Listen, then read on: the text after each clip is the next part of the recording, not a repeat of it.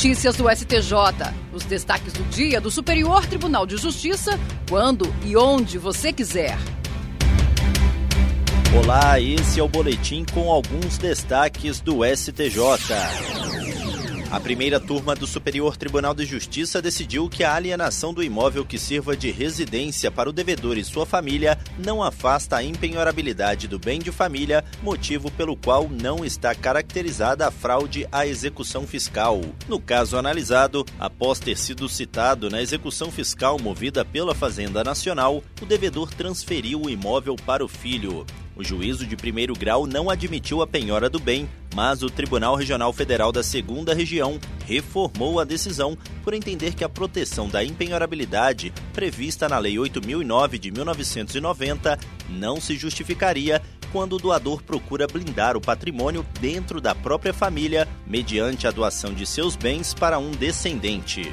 No STJ, o colegiado da terceira turma deu provimento ao recurso especial do executado, o que motivou a Fazenda Nacional a mover agravo interno contra essa decisão, alegando que o reconhecimento da fraude à execução fiscal afastaria a proteção do bem de família. Ao negar provimento ao agravo, o relator, ministro Gurgel de Faria, destacou que as duas turmas de direito público do tribunal entendem que a impenhorabilidade é mantida ainda que o devedor transfira o imóvel que lhe serve de moradia, porque esse imóvel seria imune de toda forma aos efeitos da execução. A segunda sessão do Superior Tribunal de Justiça fixou duas teses sobre a obrigatoriedade de custeio pelos planos de saúde de operações plásticas após a realização da cirurgia bariátrica. Na primeira tese, o colegiado definiu que é de cobertura obrigatória pelos planos a cirurgia plástica de caráter reparador ou funcional indicada pelo médico após a cirurgia bariátrica visto ser parte do tratamento da obesidade mórbida. A segunda tese estabelece que, havendo dúvidas justificadas e razoáveis quanto ao caráter eminentemente estético da cirurgia plástica indicada após a bariátrica, a operadora do plano pode se utilizar do procedimento da junta médica formada para dirimir a divergência técnico-assistencial, desde que arque com os honorários dos respectivos profissionais e sem prejuízo do exercício do direito de ação pelo beneficiário em caso caso de prevalecer desfavorável a indicação clínica do médico assistente ao qual não se vincula o julgador.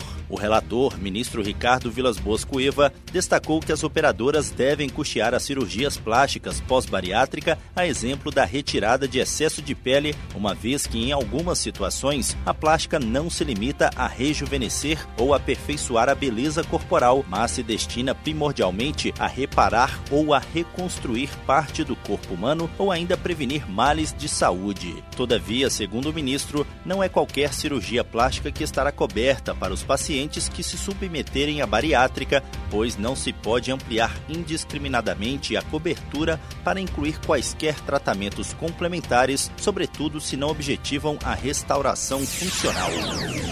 A primeira sessão do Superior Tribunal de Justiça decidiu que é válida a convocação por edital para demarcação de terrenos de marinha feitas entre 31 de maio de 2007 até 28 de março de 2011. Nesse período, estava em vigor a alteração legislativa do artigo 11 do Decreto-Lei 9760 de 1946, promovida pelo artigo 5 da Lei 11481 de 2007. O decreto estabelecia que para a realização do trabalho de demarcação caberia à Secretaria do Patrimônio da União convidar os interessados, certos e incertos, pessoalmente ou por edital, para que no prazo de 60 dias apresentassem estudos, plantas, documentos ou outros esclarecimentos sobre os terrenos compreendidos no trecho sujeito à demarcação. Em 2007, no entanto, a Lei 11.481 passou a exigir somente o convite por edital. Em 2011, o Supremo Tribunal Federal, ao julgar a ação direta de inconstitucionalidade proposta pela Assembleia Legislativa de Pernambuco, suspendeu a eficácia da Lei 11.481. A ADI, no entanto, acabou extinta por perda de objeto após a edição da Lei 13.139 de 2015, que voltou a exigir o convite pessoal. No STJ, o relator, ministro Paulo Sérgio Domingues, observou que a suspensão determinada pelo STF não afetou os atos jurídicos realizados antes do deferimento da liminar, que não foram invalidados. Por isso, Domingues explicou que o dia 28 de março de 2011 deve ser considerado o marco final da eficácia do artigo 5 da Lei 11.481, pois foi nessa data que ocorreu a publicação da ata da sessão de julgamento da medida cautelar no STF. Na avaliação do ministro, não há motivos para invalidar os procedimentos de demarcação de terrenos de marinha ocorridos nesse período. Essa tese foi fixada pelo colegiado em julgamento ocorrido sob o rito dos recursos repetitivos. Isso significa que ela servirá de base para os demais tribunais do país quando julgarem casos semelhantes. A questão foi cadastrada como tema 1199. E esse foi o STJ Notícias de hoje. Se quiser ouvir mais, acesse o Spotify ou o SoundCloud do STJ. Tchau, tchau. Notícias do STJ, uma produção da Secretaria de Comunicação Social do Superior Tribunal de Justiça.